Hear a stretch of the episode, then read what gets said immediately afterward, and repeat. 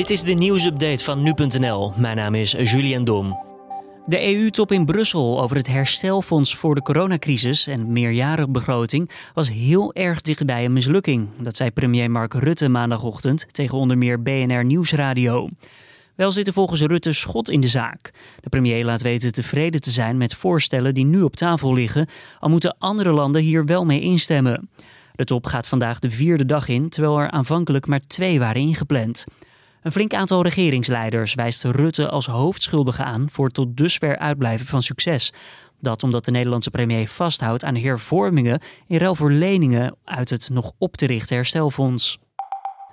De helikopter van Defensie die zondag in zee stortte bij Aruba keerde terug van een patrouillevlucht boven de zeegrenzen van het Caribische eiland in verband met coronavirus. Dat zegt Defensiewoordvoerder Sjaak van Elten maandag tegen nu.nl. Bij het ongeval kwamen twee van de vier bemanningsleden om het leven. Vanwege de vrees voor coronabesmettingen zijn alle maritieme grenzen van Aruba, met uitzonderingen van het regulier vaarverkeer, gesloten. Nertshouderijen zouden na half augustus preventief geruimd moeten worden, als er dan nog steeds nieuwe besmettingen worden geconstateerd. Dat is het advies van het Outbreak Management Team Zoonose. Het preventief ruimen na half augustus moet voorkomen dat de nertshouderij als virusreservoir zal functioneren. Experts denken dat de meest waarschijnlijke bron van recente besmettingen medewerkers van de bedrijven zijn geweest.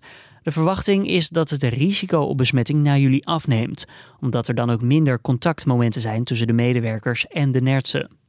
Philips zag de verkopen tijdens het tweede kwartaal van dit jaar met zo'n 6% dalen naar 4,4 miljard euro. Wel schat het bedrijf dat de verkopen zonder de coronacrisis met 4% waren gestegen.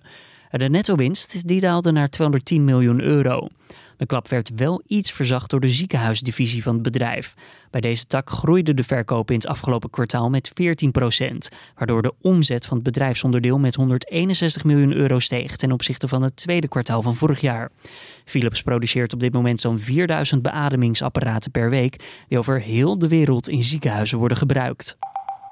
1 op de 7 Nederlanders heeft geen geld voor een week vakantie. Dat blijkt uit cijfers van het Europese statistiekbureau Eurostat. En dat aantal is ongeveer gelijk als in het jaar daarvoor. Cijfers over dit jaar zijn er nog niet, maar de Europese rekenmeesters verwachten dat de corona-uitbraak de financiële situatie geen goed doet. Eurostat bekeek voor het onderzoek de financiële situaties van de inwoners van de EU-lidstaten over vorig jaar. Zweden, Denemarken en Luxemburg kwamen als best uit de test. En Nederland staat op de tiende plek. En dit was dan weer de nieuwsupdate.